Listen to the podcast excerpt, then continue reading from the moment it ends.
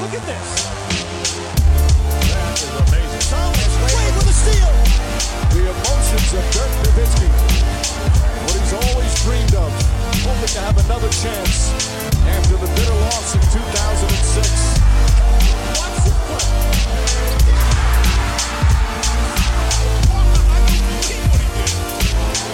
That is amazing. Hallo und willkommen zu Gutnext, dem deutschen Basketball-Podcast im Internet. Mein Name ist André Vogt und grüße euch zu einer neuen Folge unseres kleinen, aber feinen Basketball-Hörspiels. Heute mit dem Fragen-Podcast am Samstag. Und ihr hört es vielleicht, ich bin in den Außenstudios und äh, das kann man in dem Fall wirklich wörtlich nehmen. Ich bin in den Außenstudios auf einem Reiterhof äh, irgendwo in Niedersachsen.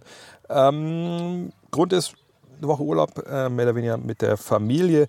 Trotzdem geht es mit einem Podcast weiter, äh, für verschiedene Premium-Podcasts die Woche auch geben. Awards stehen ja an, Play-in-Tournament etc. pp. Auch die auch Player-Vorschau, sobald wir die ganzen äh, Serien halt kennen.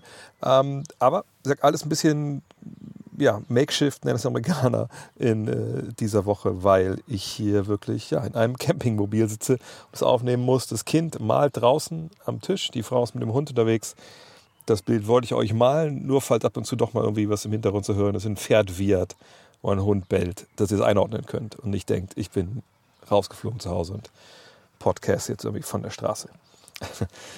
Das Ganze wird präsentiert heute von all denjenigen, die supporten und vor allem besonders diejenigen, die äh, 8 Euro im Monat geben und am Ende dann einer Saison normalerweise das Supporter-T-Shirt bekommen.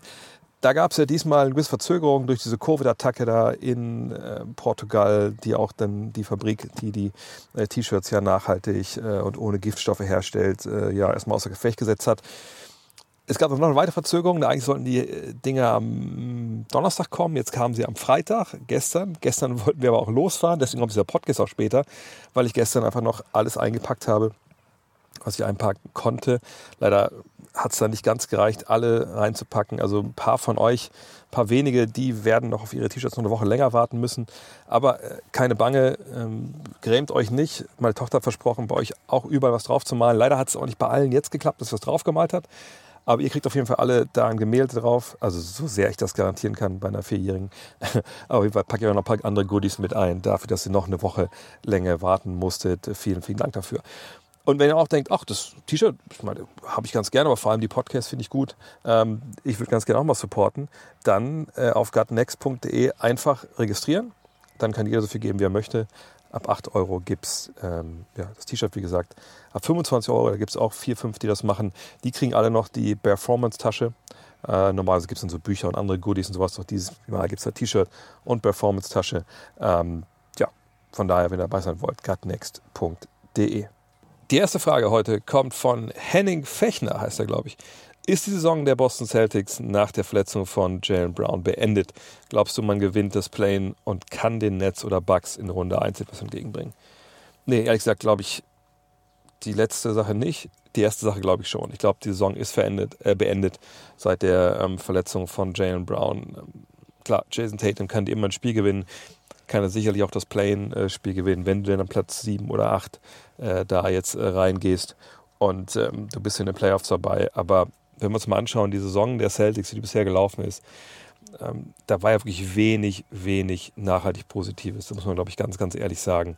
Ähm, man muss auch sagen, dass das oft leblose Vorstellungen waren äh, der Celtics. Ähm, die, die Bank, die man ja aufpolstern wollte, das hat man einfach nicht geschafft. Ja klar, kann man jetzt sagen, Yvonne Fournier ne, nach seiner Covid-Infektion jetzt ne, so langsam, vielleicht kommt er jetzt wirklich rein und ist die Verstärkung, die man sich erhofft hat.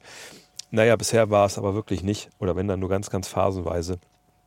Und ähm, mit Jalen Brown jetzt auf der Bank äh, in Zivil, da brauchst du noch mehr die Bank. Auch wenn natürlich in den Playoffs weniger Ersatzspieler reinkommen. Aber du hast das Scoring einfach verloren, das die Defense verloren. Und ich sehe beim besten Willen nicht, wo sie das anderweitig herbekommen wollen. Ähm, Peyton Pritchard war eine tolle Geschichte dieses Jahr bei den Celtics, aber ähm, das ist auch ein Rookie, der in den Playoffs sicherlich nicht äh, überperformen wird. Von daher, nee, ähm, ich denke, die Celtics-Saison wird früh beendet sein. Vielleicht sogar schon im Play-In-Turnier.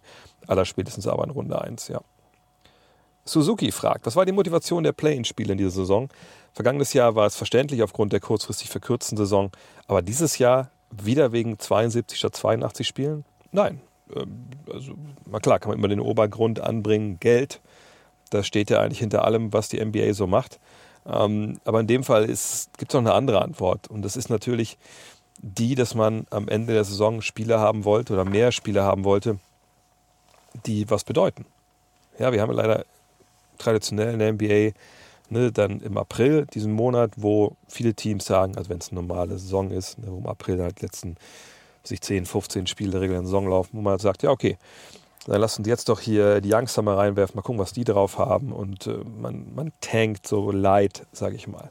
Ähm, und viele Spiele, gesagt, bedeuten ja auch nichts. Wenn weißt, du bist nicht in den Playoffs mit dabei, äh, wenn es vielleicht so ein bisschen noch um, um Playoff-Platzierung geht, aber mehr auch nicht, ne, dann, dann läuft, die Sänger, läuft die Saison am Ende so aus und es ja, ist sehr, es ist aber Drag, wie Amerikaner sagen am Ende. Ne? Du hast irgendwie auch keinen Bock mehr drauf und denkst, Gott sei Dank ist jetzt bald vorbei und dann geht es in die Playoffs und dann wird der richtige Basketball gespielt.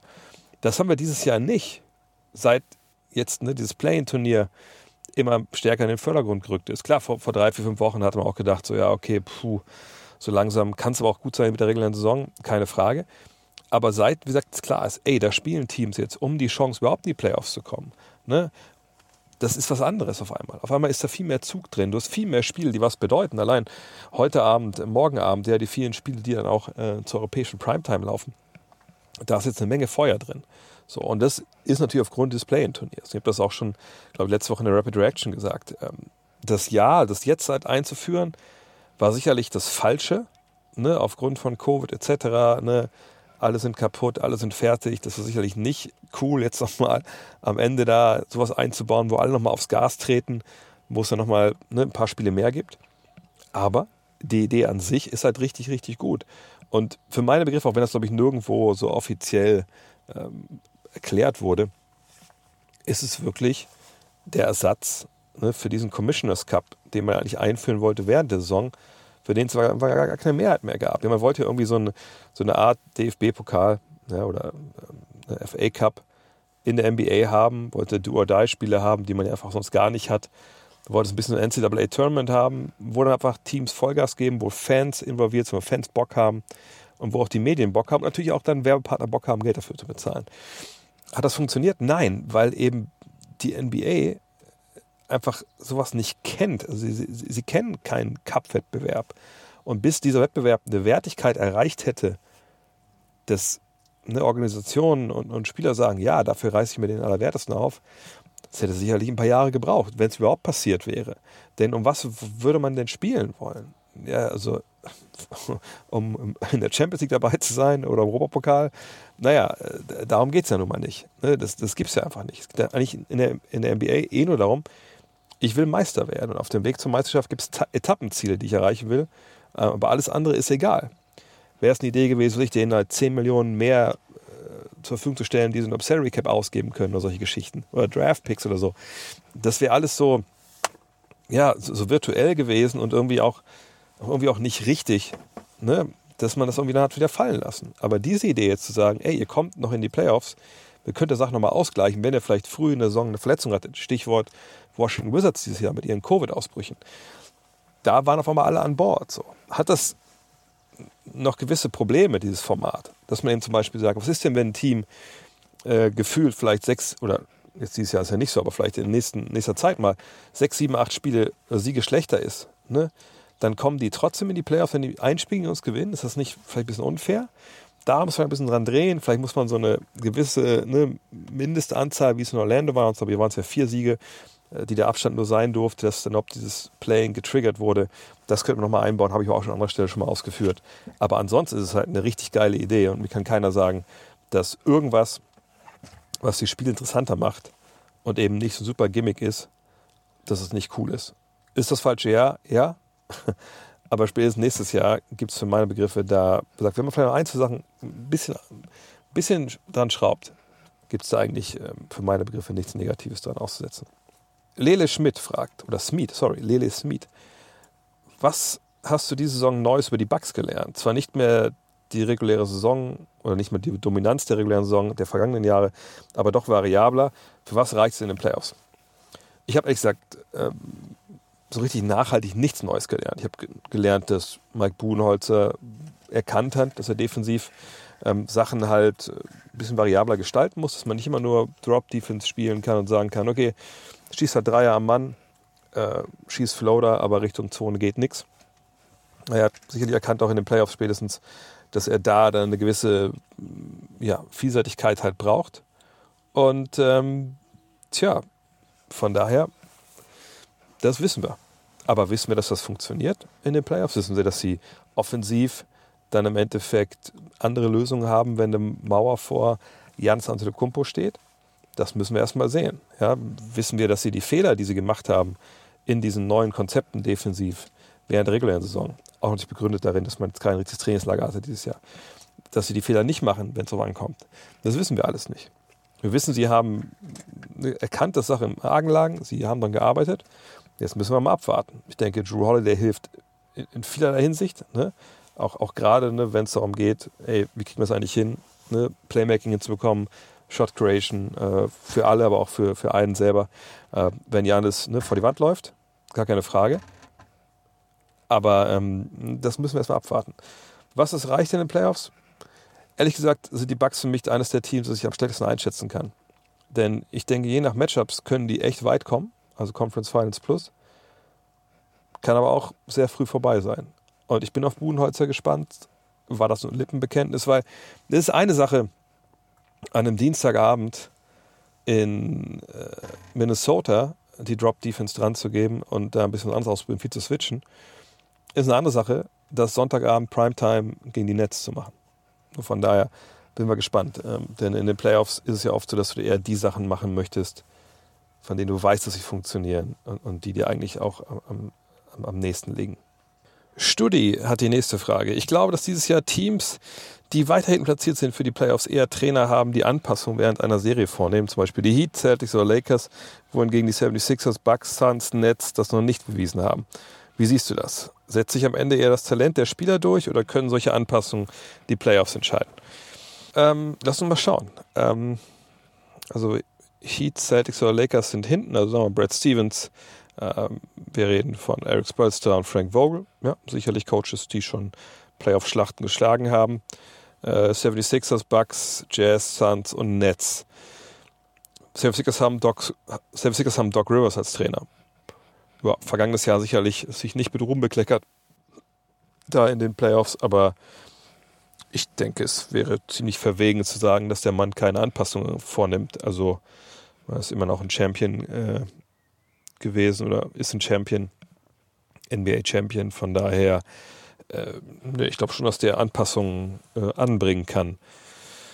Jazz Quinn Snyder, vergangenes Jahr sicherlich ähm, das, das nicht, oder da hat man halt auch ein schlechtes Matchup gehabt, äh, aber dieses Jahr ja auch schon ne, einiges umgestellt.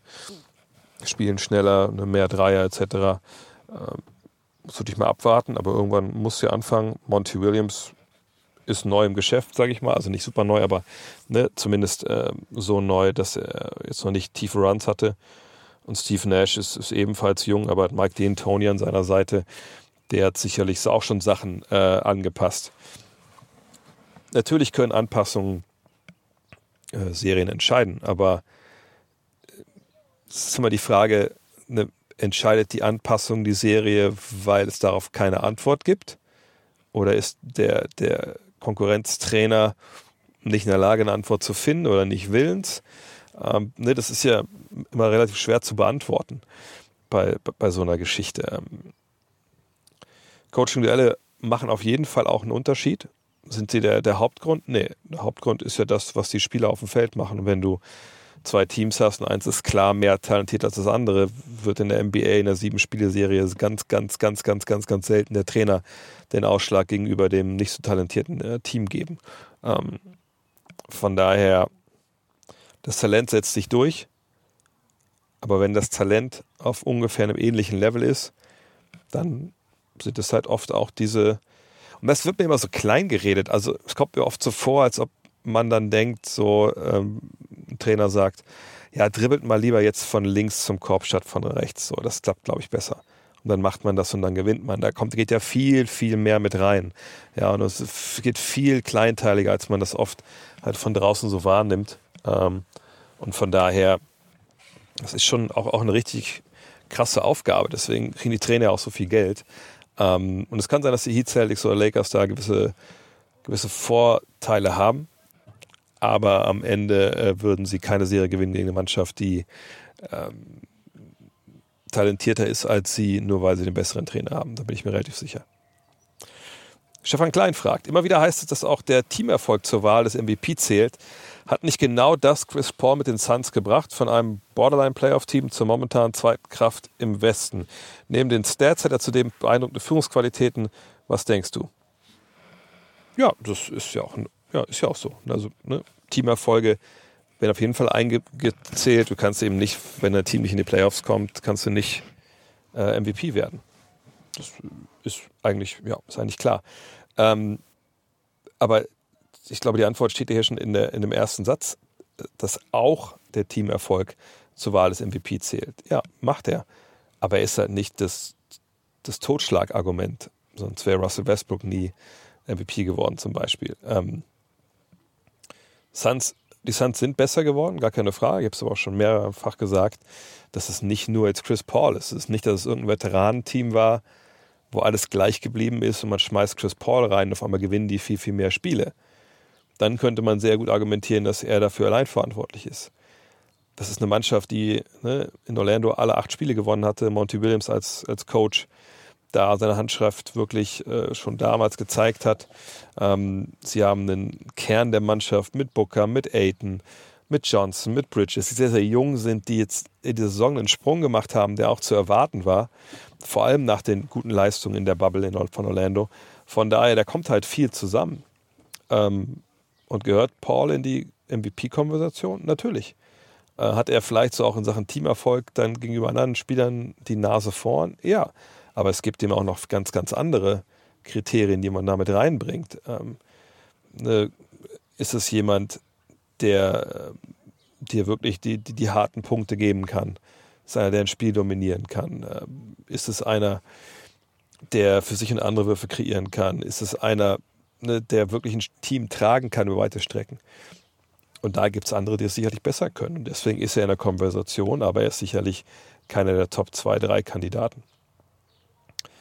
Robin Lindemann fragt, deine Gedanken zu Vintage Rose und seinen möglichen Vertrag im Sommer. Ich denke mal, es geht um Derrick Rose. Ähm, Vintage Rose finde ich ein bisschen, bisschen drüber, wenn ich ehrlich bin, wenn man ihn ähm, so bezeichnet. Denn natürlich spielt er eine, eine, richtig gute Saison, gar keine Frage. Ja, er macht das richtig, richtig gut. Aber äh, Vintage Rose, wenn ihr vielleicht die, die aktuelle Folge des MB Weinkellers gesehen habt, da habt ihr ja gesehen, wir haben ja über Derrick Rose gesprochen ähm, und ne, ihm gezeigt, wie er, wie er vor der Verletzung drauf war und, und dann natürlich, wie, wie er jetzt halt drauf ist. Und wenn man die Bilder dann mal ne, vergleichen würde, also in einem Splitscreen vielleicht links Derrick Rose, äh, anno 2000, keine Ahnung, was können wir da mal nehmen? Äh, vielleicht Homestead der MVP-Saison 2010, 2011 ähm, und dann jetzt also dann finde ich, sieht man da schon einen ziemlich klaren Unterschied. Ähm, ist er jemand, der extrem geil gerade spielt? Äh, ist er jemand, der mit seinem ja, Lieblingstrainer Tom Thibodeau wieder vereint wurde und da jetzt richtig abliefert? Klar, hat er zuletzt in den sechs Spielen 22, 4 und 5 abgeliefert? Ja, auch gut, gar keine Frage. Äh, hat er grandios aufgespielt, äh, sogar seinen Dreier getroffen. Aber das sind jetzt halt sechs Spiele. Ähm, wenn man alles in allem schaut, so auf, auf 36 Minuten gerechnet, dann ist er eigentlich ne, in den letzten Jahren hat er ungefähr die gleiche Rolle gespielt, ungefähr die gleichen Statistiken aufgelegt. Ähm, das ist echt, das ist grandios. Ne? Das war eine Leidensgeschichte. Aber ich würde mich sehr wundern, wenn irgendein Team im Sommer hingeht und sagt, Derrick Rose kriegt von uns hier einen zweistelligen Millionenvertrag. Ähm, auch über mehrere Jahre vielleicht. Oder auch nur über ein Jahr. Er ist ein super brauchbarer Typ, sicherlich auch einer, der so, ja, vielleicht so ein Dark, House, Dark Horse ist für einen Best Six Man Award. Aber ähm, wie gesagt, alles in allem mit mittlerweile, wie alt ist er? 32, wird 33, bevor die Saison losgeht. Mit seiner Verletzungshistorie. Also ich glaube nicht, dass irgendwer da viel, viel Geld in ihn investiert. Ähm, aber ich bin mir sicher, dass er nächstes Jahr auch wieder eine tolle Rolle spielen wird bei einem Team. Und dann, ähm, also wahrscheinlich bei den Knicks. Ich denke nicht, dass Thibodeau ihn nochmal gehen lässt. Und dann ist man auf der Eins echt, echt gut aufgestellt. Man überlegt, dass wahrscheinlich Quickly nächstes Jahr, aber da kommen wir nachher noch zu, starten wird. Ähm, dann ist das eine tolle Geschichte. Aber ich glaube nicht, dass er gesagt, sich mal sich, sich bei ihm irgendwer jetzt länger committet. Christoph Chmielewski fragt, erleidet Julius Randle das gleiche Schicksal wie andere Tom Thibodeau-Spieler, Noah Deng, Rose etc., dass sie mit 30 Jahren einfach kaputt sind? Ähm, hm. Ich meine, Tom Thibodeau, klar, das ist ein, Spiel, ein Trainer, der, das ist auch kein Geheimnis, ne, der lässt seine, seine erste fünf spielen in der Regel, ne, der, der hat auch traditionell natürlich seine Jungs einfach geknechtet und spielen lassen. Das, das war dem halt egal. Ich habe gerade mal die Saison äh, 2010, 2011 aufgerufen, als sie in den Conference Finals waren. Da sehen wir, dass Derrick Rose ähm, 37,4 Minuten gegangen ist, Lul Deng 39,1 Minuten, Noah 32,8, das ist vollkommen okay. Äh, Busa 32, guck mal, wo Noah. Wieder gucken wir mal Noah an. Noah in seiner Zeit in Chicago 20,7, 24,2, 30,1, 32,8, 30,4, 36,8 Minuten, 35,3 Minuten, 30,6 Minuten. Ähm, und danach ja, war er verletzt. Da ging es ein bisschen bergab, äh, mit 30 auch. Aber sind es exorbitant hohe Minuten gewesen? Nee, kann ich mir eigentlich nicht vorstellen. Also sind sie einfach nicht. Rose, da wissen wir es einfach nicht, weil ähm, Rose ne, spielt in seinen ersten vier Jahren 37, 36,8, 37,4, 35,3, verletzt sich dann und danach sind es nie mehr als 32 Minuten. Das ist in New York dann ohne, ohne Thibodeau. Ähm, von daher, also da würde ich mich ehrlich gesagt dagegen wehren wollen, jetzt zu sagen, Derrick Rose wurde da halt kaputt gemacht von Tom Thibodeau, weil das einfach die Zahlen nicht hergeben und sicherlich auch, ähm, das auch schwer zu erklären ist und zu argumentieren, dass er diesen Kreuzbandriss bekommt, weil er einfach müde war zu dem Zeitpunkt. Bleiben vielleicht noch Tasche Gibson, ähm, da kommen wir aber, wenn ich es richtig sehe, nie auf auch nur 30 Minuten. Da ist das höchste der Gefühle 28,7. Und dann haben wir den einen, wo man wirklich sagen kann, ja, da wird es wahrscheinlich so sein, dass Luol Deng. Und ich habe letztes Jahr auch den Joke gemacht, ich weiß gar nicht, wo das war. Ich glaube im Weinkeller, als ich meinte, ja genau, als ich meinte, Luol Deng hat immer noch Muskelkater vor seiner Zeit in Chicago. Ich meine, der spielt 33,4, 37,5, 33,8, 34, 37,9, 39,1, 39,4, 38,7. Und dann geht er halt weg. Ähm, da wird er getradet und, und dann ist es vorbei. Bei ihm würde ich wirklich sagen, den hat er wirklich, also da hat er alles rausgequetscht, was irgendwie drin war. Ähm, okay. Aber bei allen anderen würde ich nicht sagen, dass das jetzt. Und vielleicht können wir mal in die Playoffs gucken, fällt mir gerade ein. Ähm, aber selbst dann, ne, Playoffs sind ja nicht so viele Spiele. Wie sieht das bei, bei Deng aus? Ja, bei Deng war es natürlich, ja, mal Deng 43 Minuten das eine Jahr, 41,6 für, für Rose, und die anderen sind alle vertretbar. Ja, wie gesagt, nee, das, ich glaube, so krass sollte man das nicht formulieren. Ähm, und ich meine, Julius Randle hat jetzt gerade mal ein Jahr Thibodeau hinter sich. Und wenn wir uns mal anschauen, wie viel er wirklich gespielt hat. Dieses Jahr sind wir bei 37,4. Auch sicherlich nachvollziehbar, er führt auch die Liga an, also ähnlich wie Deng halt früher ähm, bei den Minuten. Ähm, aber äh, ich denke, dass, also er braucht noch die Knicks wahrscheinlich jede Minute, die Randall ihm geben konnte, weil sie sonst relativ wenig Shot Creation haben. Also außer Rose ist da, also als Rose da war es ein bisschen besser. Ähm, muss man beobachten. Aber ich denke, da muss er schon noch ein paar Jahre nur Deng-Minuten gehen, der gute Julius Randle, bevor wir ihn da äh, genau mal betrachten sollten. Ob er wirklich kaputt gemacht wird. Il Claudio fragt, aus meiner Sicht sind die heutigen Spieler aufgrund der stetigen Weiterentwicklung individuell kaum noch zu verteidigen. Gäbe es aus deiner Sicht neben der Zulassung der Zonenverteidigung wie in Europa noch andere Möglichkeiten, um die Defense und insbesondere die Möglichkeiten der Team-Defense zu erhöhen? Also erstmal, dass Spieler nicht von einem Gegner eins gegen eins verteidigen sind, also außer natürlich irgendwelche Top-Verteidiger, äh, was ich aller Michael Cooper früher oder, oder Kawhi Leonard jetzt oder so. Das war schon immer so. Also den Spruch habe ich auch schon Ende der 80er gehört, als ich angefangen habe, mit Basketball zu beschäftigen. Ähm, ob es jetzt ein Jordan war oder Larry oder Magic, da wurde es immer gesagt auch. Ne? Ähm, heute kommt natürlich nochmal der Punkt hinzu, dass viele von den Jungs auch noch krasse Dreierschützen sind was natürlich nochmal richtig, nochmal doppelt und dreifach erschwert, ne, dass man irgendwie die gestellt bekommt. Aber ich würde jetzt nicht sagen, dass sich das, also wenn es jetzt um die absoluten Top-Leute geht, dass es großartig so ne, anders ist als damals. Was dazu kommt, natürlich seit äh, Anfang der 2000er, klar, ist Handchecking, ne, dass man da nicht mehr den Spieler anfassen darf, wenn er einen Ball hat. Ähm, da war früher viel mehr zugelassen, auch viel mehr Absatz des Balles zugelassen, als heute ist. Das hilft natürlich allen, aber auch vor allem den Superstars, ähm, weil nur mal einfach konditionsmäßig da, da weniger Power braucht und einfach auch leichter an Leuten vorbeigehen kann, gerade wenn man einen Antritt hat. Aber gleichzeitig ist es ja nun mal so, dass man heute viel mehr in den Zwischenräumen stehen kann.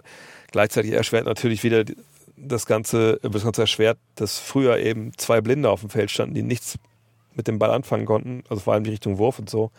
Und wenn man von denen halt ungestraft wegdoppeln konnte, war es natürlich auch ein Geschenk. Also ich denke, dass es natürlich Spieler gibt, die ganz schwer zu halten sind, gerade die Steph Currys dieser Welt oder Dame Lillards etc.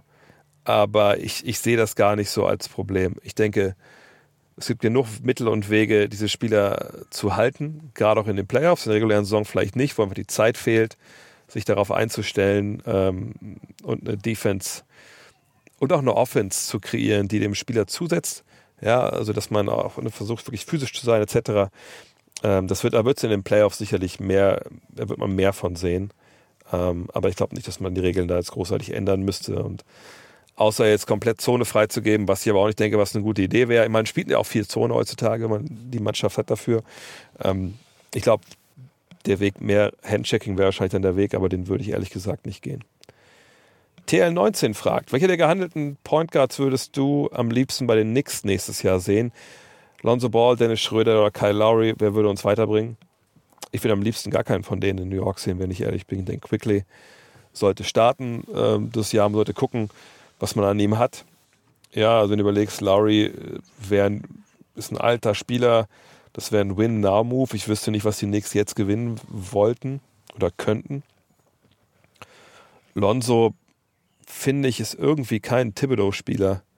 Ähm, klar ist er jemand, der, der den Ball unangenehm weitergibt, der sicherlich auch defensiv Qualitäten hat. Von daher passt es vielleicht schon. Aber ich, ich würde mir irgendwie mehr einen Spieler wünschen, der einfach auch von der Dreilinie gefährlich ist, und wie gesagt, wenn du Quickly und Rose hast, wozu brauchst du noch einen Point Guard? Und auch bei Dennis, Dennis bringt den Speed etc. Ne, hat sein Dreier hat es auch wieder super getroffen. Aber bringt er dich wirklich weiter? Ne, und, und soll Dennis jetzt die, die Eins mit den anderen beiden teilen? Also ich, ich sehe es nicht. Ich, ich wüsste jetzt auch nicht, wie gesagt, warum die Knicks wirklich einen neuen Point Guard brauchen. Garavon fragt, für mich sah der Umbau der Bulls aus, als wollten sie für dieses Jahr die Playoffs also erreichen, wollten dafür traden. Erfahrung statt Jugend. Haben sie sich verzockt oder war diese Saison von Anfang an abgeschrieben? Nö, sie haben sich nicht verzockt. Ähm, Zach Levine war im Covid-Protokoll. Genau in der sensiblen Phase jetzt am Ende, wo man halt ne, ums Play-in-Tournament gespielt hat. Und in dieser Phase, ja, ist ja auch dann klar, ne, wenn dein bester Spieler dieses Jahr, muss man klar sagen, fehlt, wenn dann die Zeit fehlt, äh, ne, wo man sich, sich auch einspielen kann, also er jetzt und ähm, Nikola Vucevic, tja, dann ist es halt maximal doof gelaufen. Und das war nun mal auch der Fall, wenn wir uns mal anschauen. Er hat gefehlt, warte mal, 1, 2, 3, 4, 5, 6, 7, 8, 9, 10, 11 Spiele. Und die Bulls haben genau vier davon gewonnen gegen Cleveland, gegen Boston, gegen Charlotte und gegen Miami. So, und, und haben unter anderem gegen Atlanta verloren, gegen New York, äh, ne, auch gegen Milwaukee und Philly sicherlich. Das war ein Spiel, die, die kann man verlieren. Man hat gegen Miami verloren, gegen Cleveland verloren, gegen Memphis verloren. Naja, dann ist es einfach so, dass man natürlich bei solchen Spielen dann da hätte man vielleicht Zach Levine gut gebrauchen können, zumal es zurückkam. Jetzt letzten äh, fünf Spiele haben sie wieder vier gewonnen. Also ne, ich denke, das ist der Hauptgrund. Das hat nichts mit verzockt zu tun. Das war auch jetzt kein, kein Trade nur für ein Jahr, sondern dass man will mittelfristig jetzt in die Playoffs. Man will das Duo Levine, äh, Vucevic nochmal ja, nochmal umsäumen, ne, auch vielleicht noch, ein, noch so einen halben Star an die Seite stellen. Auch da gibt es ja Gerüchte um Dennis Schröder, um Lonzo Ball. Ähm, mal abwarten. Aber das war jetzt nichts mit verzockt, das hat nichts zu tun, sondern es war einfach unglückliche Umstände, würde ich sagen. Ich sage nicht, dass sie sicher in das Play-in-Tournament gekommen wären. Aber äh, auf jeden Fall wären sie nicht so früh dann schon eliminiert gewesen. Das heißt, früh war ja auch knapp am Ende, aber ich glaube, mit ihm schaffen sie das, wenn ich ehrlich bin. Joe Barry fragt, es heißt immer, es wäre ein Nachteil für die Lakers ins Play-In zu müssen. Natürlich sind ein, zwei Do-or-Die-Spiele am besten zu vermeiden, aber kann man im Falle der nicht so gut eingespielten Lakers es auch positiv sehen und als Chance, sich etwas einzuspielen und Konditionen für einen tiefen Playoff-Run zu bekommen? Nee, man kann da nichts Positives dann finden, wenn ich ehrlich bin.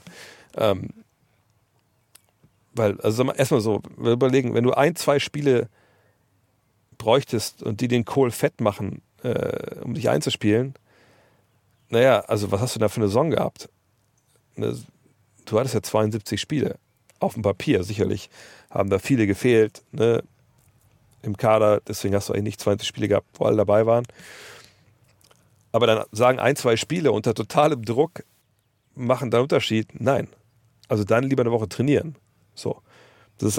Und dann ist es halt so, du willst natürlich nicht in Do und Do or Die. Es ist ja nicht, sind da nicht zwei Do or Die Spiele, es ist ja nur ein Do or Die Spiel. Ein Spiel ist halt Do or Do Not, auch wenn Yoda sagt, dass das nicht geht. Ähm, und dann kommt das Do or Die Spiel, wenn man das erste verloren hat. So. Ähm, und aber das, natürlich willst du das nicht. Du willst in Ruhe dich vorbereiten. Ne, du willst nicht durch die Weltgeschichte fliegen müssen. Ähm, einfach zu Hause bleiben, Physiotermine machen, etc gut trainieren und dann geht's los. Du willst nicht durchhetzen durch so diese beiden Spiele, dann halt dich vorbereiten müssen, keine Ruhezeit haben.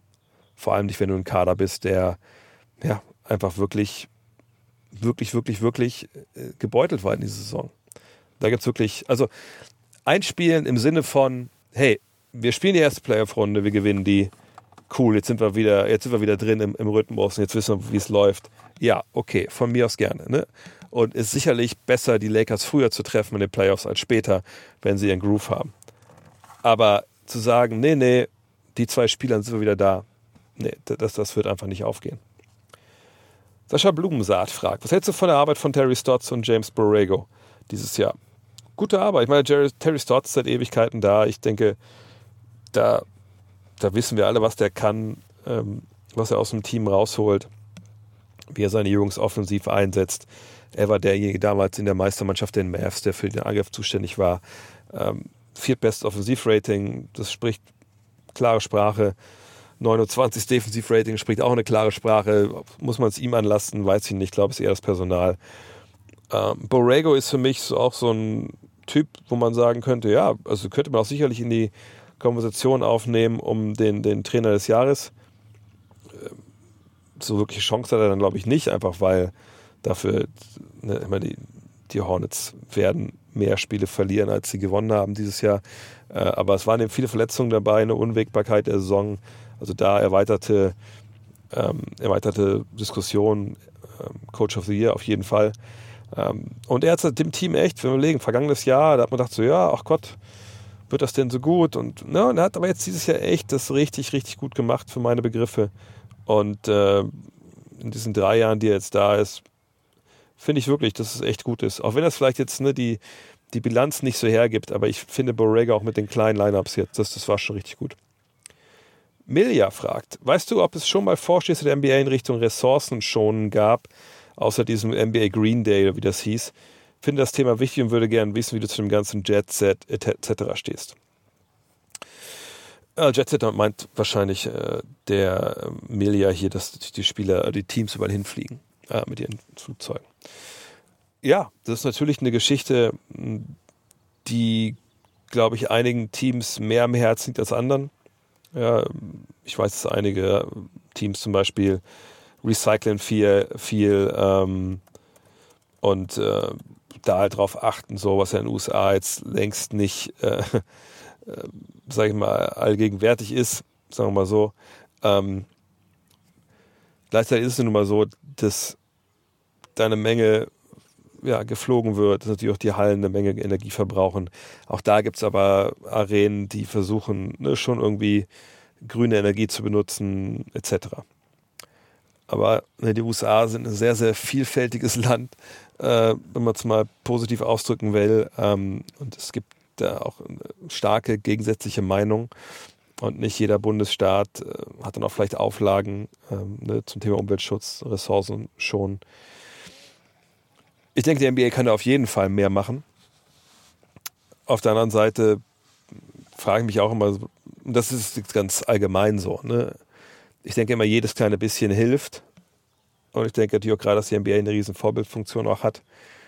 Auf der anderen Seite denke ich immer, dass man sicherlich ganz woanders ansetzen müsste erstmal, bevor man darüber spricht. Allerdings muss ich ehrlich sagen, weiß ich ehrlich nicht, wie viel CO2 da jetzt bei diesen Flugreisen produziert wird, was Alternativen wären, äh, wie man das ausgleichen könnte. Dazu bin ich einfach nicht, nicht weit genug im Thema. Aber ich denke mir, wie jedes andere Unternehmen äh, auf der Welt momentan, wie jeder andere auf der Welt generell, der ähm, auf dem Planeten vielleicht nicht mal selber leben will, die nächsten 100 Jahre, aber vielleicht ne, die nächsten ein paar Kinder hat, vielleicht die relativ jung sind, da zähle ich mich ja zum Beispiel auch zu, ähm, sollte man schon ein gewisses Interesse daran haben, dass es vorwärts geht und nicht alles verhindern oder analog zu den Quer, Queridioten äh, anfangen, jetzt auch ne, die Wissenschaft in Richtung Klimawandel zu, ähm, äh, zu leugnen, weil die Wissenschaft ist eindeutig und ist klar. Ähm, von daher, ich glaube, jeder muss sehen, was er tun kann, und es ist natürlich eine Weltanstrengung, um das irgendwie in den Griff zu bekommen. Und wenn die NBA da Vorbildfunktion einnehmen könnte, wäre es super. Und sollten sie auch. Mal gucken, was da vielleicht demnächst kommt. Die nächste Frage kommt von Quinton. Was hältst du von dem neuen Award, welcher nach Kareem Abdul-Jabbar benannt wurde? Oder werden das bald zu viele verschiedene Awards? Was ist deine Meinung dazu? Ähm, es gibt jetzt den äh, Kareem Abdul-Jabbar Social Justice Champion Award. Ähm, ja, äh, das ist im Endeffekt ein Award, ihr merkt das ja schon, da geht es um soziale Gerechtigkeit. Ne, Spieler, die dafür einsetzen, kriegen halt den Award dafür. Finde ich eine gute Sache. Ne, mit Kareem haben sie auch genau den richtigen ähm, Namenssponsor, sage ich mal, dafür bekommen. Er war jemand, der in der Zeit seiner Karriere auch sehr, sehr früh ähm, sich zu sozialen Themen, sozialer Gerechtigkeit geäußert hat und da auch einen Preis für bezahlt hat, muss man auch ganz klar sagen. Ähm, von daher finde ich es einfach nur gut. Und es ist auch eine logische Konsequenz aus, aus Black Lives Matter. Ähm, aber was soll daran schlecht sein? Also zu viele verschiedene Awards. Äh, ich, ich wüsste nicht. Also klar, wenn man jetzt sagen würde, oh, wir haben einen MVP der Eastern Conference, der Western Conference, und wir haben äh, Best Offensive Player Eastern Western Conference und wir haben äh, MVP unter kleinen Spielern großen Spielern, dann würde ich auch sagen, oh, das ist vielleicht jetzt ein bisschen viel. Aber wenn es um sowas geht, also wen sollte das stören oder warum sollte man sich daran stören? Ähm, also, nee, ehrlich gesagt, ich habe da, also ich wüsste nicht, wie, ich weiß wirklich nicht, wie man das schlecht finden kann. Und vor allem nicht, äh, jetzt argumentieren sollte mit, mit der Menge der Awards, die es gibt. Coach Simon Bertram fragt, äh, wie stehst du zu der Entwicklung rund um die NBA und der OTE? Denkst du, OTE wird langfristig durchsetzen und das System College Basketball redundant machen äh, oder wird eine Koexistenz möglich sein? Wenn ihr aktuelle Five gelesen habt, dann wisst ihr, was OTE ist. Das ist, ähm, also Overtime kennt ihr vielleicht dieses, ja, diese Social Media Konten, die es überall gibt, äh, mit so Highlights, High School etc die haben jetzt mit dieser OTI quasi eine, ja, ich nenne es mal Nachwuchsliga ins Leben gerufen. Das ist ein bisschen wie dieses G-League Ignite Team. Also, ne, sie wollen, glaube ich, 30 Highschooler äh, rekrutieren, die eben dann nicht ans College gehen, sondern quasi in ihrer Liga spielen. Ich glaube, sie kriegen 100.000 Euro, Dollar oder sowas im, im Jahr, ähm, werden zusammengezogen in einer Stadt. Dort äh, erhalten sie in dem Sinne eine, eine basketballerische Ausbildung, dass sie natürlich trainieren, etc., dass ähm, sie Kurse bekommen, äh, Seminare, wo es darum geht, ne, mit dem Geld umzugehen, etc. Und, und, mit Medien. Also eigentlich echt so, eine, ne, so ein Vorbereitungsjahr auf das Profileben. Und das ist ja erstmal nicht schlecht, das ist eigentlich sogar eine sehr, sehr gute Sache. Nur, wenn man natürlich jetzt hört, okay, 20, 30 Leute aus der Highschool direkt, dann weiß man auch, okay, das sind 20, 30 Top-Talente, die dann der NCAA fehlen. Äh, und dann gibt es ja noch das Ignite-Team, äh, diese Ignite-Geschichte der G-League. Es gibt Spieler wie LaMelo Ball, die über, über die Fieber gehen. Naja, was bleibt denn noch übrig, der NCAA? So, und ähm, ich denke, dass es so eine Übergangsphase jetzt sein wird. Ähm, denn dass die NBA jetzt wieder so weit ist, nachdem man das immer zwischendurch nicht mehr wollte, ähm, dass man sagt, okay, warum nicht Highschool-Spieler draften? Wir haben die bei uns in den Fingern. Wir haben jetzt Instrumente wie die G-League, die wir damals nicht hatten, als ne, dann vielleicht Probleme auch mal gab mit Highschool-Spielern. Wir können Leute jetzt früh in die Finger kriegen, wir können die aufbauen. Diese, äh, sag mal, die, die Funktion, die die NCAA ja mal hatte für die NBA, dass die Stars der NBA in der NCAA gemacht wurden, also auf mehrere Hinsicht, sondern also, ne, dass sie zum einen natürlich da Basketball spielen, wieder gelernt haben über zwei, drei, am besten vier Jahre, ähm, ne, und, und dann kommen sie in die Liga. Sie haben eine gute Ausbildung genossen bei legendären Coaches und sie sind auch schon in den USA bekannt, weil, ne, beste Beispiel damals Magic und Bird, sie da schon Rivalität aufgebaut haben, dann kommen die in die Liga und das wird alles direkt übertragen und die Fans sind schon mit dabei. Ne, das gibt es ja einfach nicht mehr. One and Done ist in der Beziehung in beiden Beziehungen komplett vernachlässigt. Und du lernst dann nicht groß mehr Basketball spielen in diesen sechs, sieben Monaten, die du am Campus bist. Äh, und gleichzeitig ist es so, dass Amerika dich gar nicht, und es geht nur Amerika, ähm, jetzt kennenlernt und sagt, oh, jetzt muss ich aber auf jeden Fall Kate Cunningham gegen, gegen Jalen Sachs nächstes Jahr sehen in der NBA. Das, ne, die, die Vermarktung beginnt wirklich erst in der NBA. Von daher denke ich, dass wir jetzt eine Übergangsphase haben werden bis dann im nächsten CBA festgelegt wird. Man will auch wieder College, äh, will auch Highschool-Talente wieder ähm, in die Draft zulassen und dann ist die NBA, glaube ich, so ein Magnet, dass es nicht mehrere Programme geben wird wie Ignite, wie OTE, sondern dann wird es vielleicht nur eins geben, weil einfach irgendwann einfach die, das Talent da einfach fehlt. Von daher, es wird eine Koexistenz geben mit der NCAA, bin ich mir relativ sicher ich denke, dass die NCAA irgendwann anfangen wird, Spieler zu bezahlen. Ich denke, dieser heilige Gral ähm, oder dieses, dieses absolute No-No, das, das wird aufgeweicht werden, wird verschwinden. Und äh, von daher bin ich mir sicher, dass ähm, die NCAA irgendwann einfach es noch geben wird, aber die NCAA im Endeffekt dann mehr sowas ist wie wirklich College Basketball und nicht One and Done, nicht Two and Done oder weniger, und vielleicht ist es eigentlich auch für einen College-Basketball gar nicht so schlecht. Ich meine, klar, man will die Besten sehen ne, in jungen Jahren und, und gucken, ne, wie sind die drauf, was, was machen die in einem College. Aber ich, ich finde immer, vielleicht sehe ich das zu romantisch, dass äh, am Ende des Tages College ja vor allem ausmacht, dass da halt äh, Teams Vollgas geben, junge Athleten, ne, die einfach ihren, ihren Sport leben und einfach sich als Team finden über mehrere Jahre. Das kann da zurückkommen wird es dann die Superstars da geben, die in der NBA groß auftrumpfen? Das vielleicht nicht, aber das kann dir als College eigentlich auch irgendwann egal sein, finde ich. Von daher, vielleicht ist es gar keine schlechte Sache auch für die NCAA. Ähm, Alexander Levy fragt, welchen Veteranen, der bisher keinen Titel gewonnen hat, würdest du persönlich den Titel am meisten gönnen? Ich glaube ehrlich gesagt Mike Conley. Ähm, gibt viele, vielen, denen ich es gönne, aber er war damals mit Memphis schon mal relativ nah dran. Ähm, James Harden gehört sicherlich auch dazu, aber der hat dieses Jahr noch zu viele schlechte Karma-Punkte gesammelt. Nee, momentan würde ich sagen, ähm, sehe ich da Mike Conley vorne. Janis fragt, LeBron und CP3, glaubst du, sie könnten in der NBA Coaches werden? Mit ihrer Erfahrung und dem Verständnis des Spiels könnte ich mir das gut vorstellen. Gab ja auch schon andere Spiele, die Talent als Coach bewiesen haben. Ja, aber wenig, wenn man ehrlich ist, die das auf, also die Superstars waren. Bei CP3 kann ich es mir schon noch vorstellen oder eher vorstellen, weil er eben natürlich ist ein Abo All-Star, einer der besten Point Guards aller Zeiten, aber ich ähm, würde ihn nicht in die absolute Oberklasse der Superstars packen wollen. So, so geil ich ihn als Spieler finde und so geil ich So sehr ich auch denke, dass er einer der besten Point Guards aller Zeiten ist.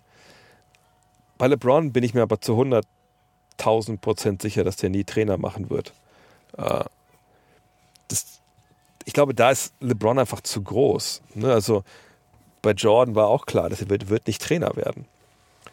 Und ähm, man hat es bei Magic damals gesehen, als er Coach war, es hat nicht gut geendet. Er hat selber auch gesagt, ja, ich habe Leuten gesagt, Alter, pass auf, du musst das und das machen. Das sieht man doch da. Mach das mal. Und er hatte aber nicht das Verständnis dafür, dass Leute es halt nicht konnten, weil sie einfach nicht so gut waren wie er. So, und, und das ist sowas, was du echt erstmal hinbekommen musst, ne, dich da reinzusetzen in Spieler, die einfach nicht die Mittel haben und Sachen nicht erkennen.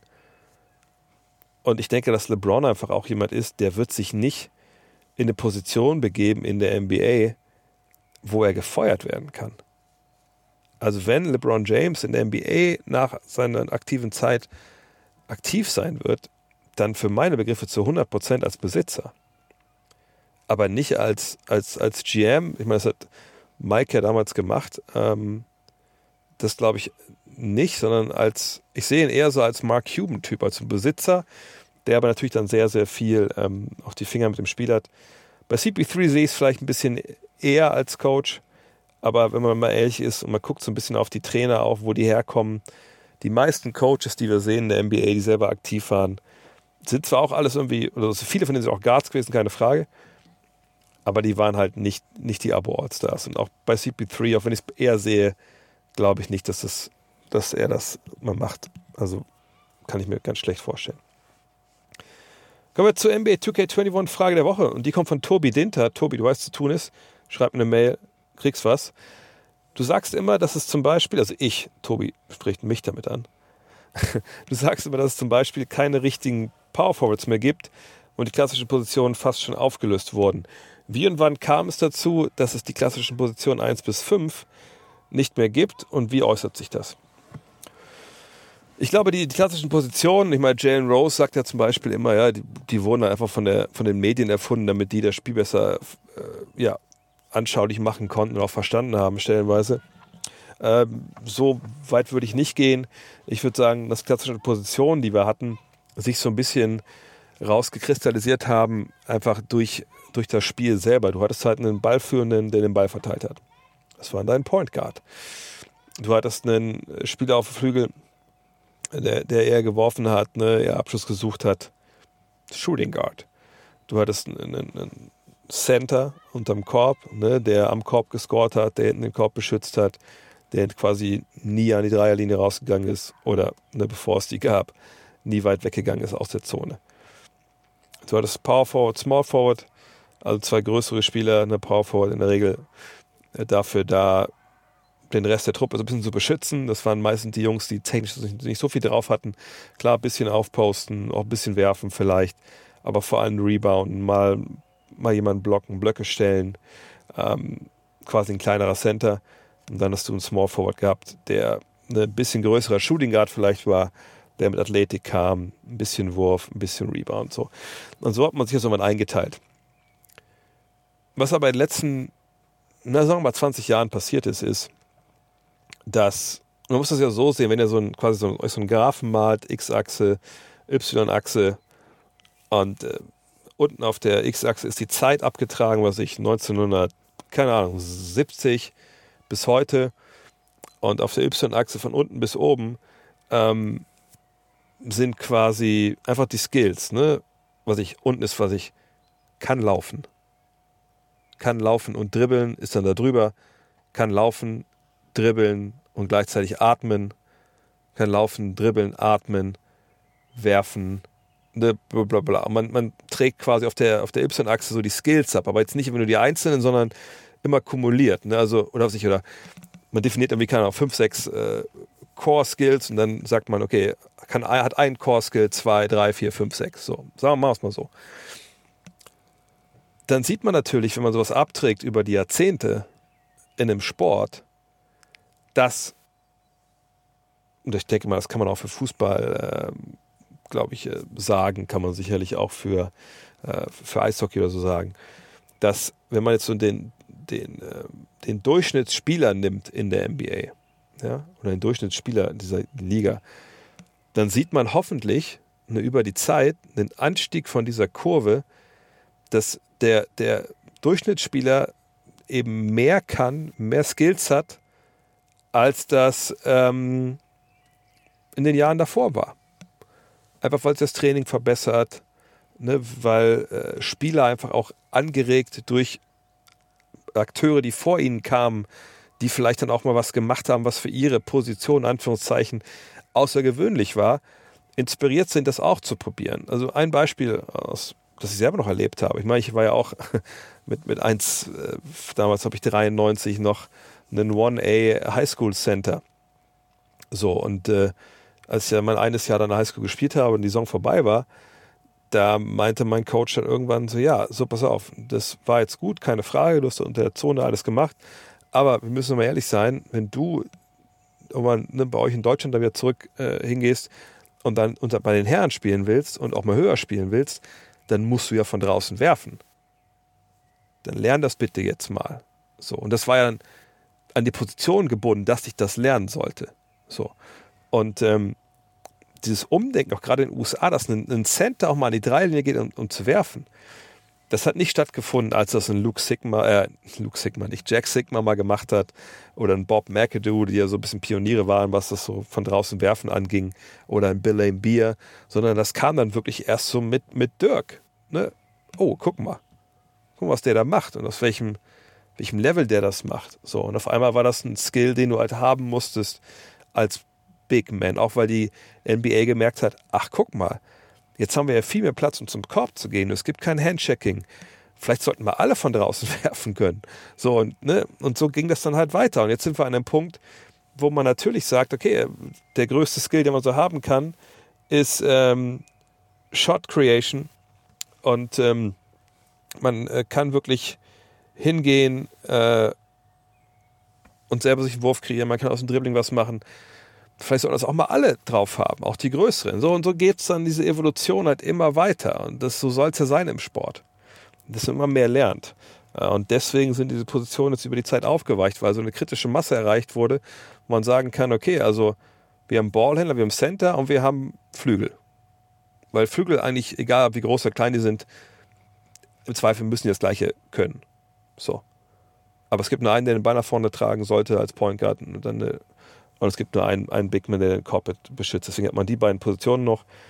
Und der Rest ist halt im Endeffekt dann, äh, ja, der Rest ist dann einfach Flügel. Mishu23 fragt, wir haben äh, die 2011er Draft. Die Spieler entwickeln sich in jedem Team wie in ihrer bisherigen Karriere und haben auch dieselbe Availability wie bisher, sind nicht verletzt oder sind verletzt, je nachdem. Wie würden die ersten vier Picks für dich aussehen? Also quasi eine Redraft der Draft 2011. Ähm, Mache ich, glaube ich, relativ schnell. The Redrafts, da kann man ja auch von Hölzchen auf Stöckchen kommen. 2011 haben wir auf jeden Fall guten Jahrgang erwischt. Ja, Qualen ist dabei, Kemba Walker, Nikola Vucevic, Tobias Harris, Thomas, Clay Thompson, Jimmy Butler, Kyrie Irving. Wenn ihr sagt, draften müsst im Sinne von, äh, welche Spieler ich am liebsten in meinem Team hätte, ich würde immer noch Kawhi als ersten nehmen. Ich würde Jimmy Butler als zweiten nehmen. Ähm und dann ist ein bisschen die Frage. Ja, ich glaube, ich würde Kyrie Irving als dritten nehmen und Clay Thompson als vierten. Das wären meine. Aber sagt, es hat so viel mit Kontext zu tun, wenn du in der Draft ist, ne, wer, wer dann wann dran ist, etc. pp. Ähm, oder welches Team du auch hast. Das ist dann manchmal ein bisschen schwierig. So, jetzt ist leider so, dass draußen hier äh, gucken mich, ich sehe nur vier Augen, aber sechs Augen sind draußen und sie sind ein bisschen gefröstelt. Das heißt, meine, meine Mädels wollen hier rein. Ich würde einfach an der Stelle jetzt hier mal Stopp machen und mache einfach zwei Teile aus dem Fragen-Podcast, damit ich auch heute noch in diesem Auto schlafen darf. Von daher, vielen, vielen Dank äh, fürs Zuhören heute. Ich mache morgen den zweiten Teil vom Fragen-Pod, keine Frage. Ähm, nächste Woche kommen einige äh, Podcasts, auch eure, euer Weg, oder auf euren Weg, kreuzen euren Weg so rum. Äh, zum Beispiel eine All-NBA Teams Awards, äh, Previews auf die Playoffs. Mache ich alles dann von der Ostseeküste, da fahren wir auch noch hin. In diesem Sinne, vielen, vielen Dank fürs Zuhören heute. Äh, sorry, dass die Umstände ein bisschen anders sind als normalerweise. Ähm, und dann viel Spaß an diesem grandiosen Wochenende. Schon mal, schon mal heute Abend, vor allem wenn ihr es vorher hört. Ansonsten auch morgen Abend. Es ist ja einiges los. Und wenn ihr supporten wollt, gutnext.de Ich bin ehrlich, es war nie wichtiger als jetzt. In diesem Sinne, vielen Dank fürs Zuhören. Bis dann, euer André.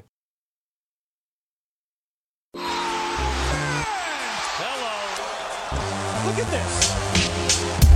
That is amazing. Thomas Wade with a steal. The emotions of Dirk Nowitzki. What he's always dreamed of. Hoping to have another chance after the bitter loss in 2006.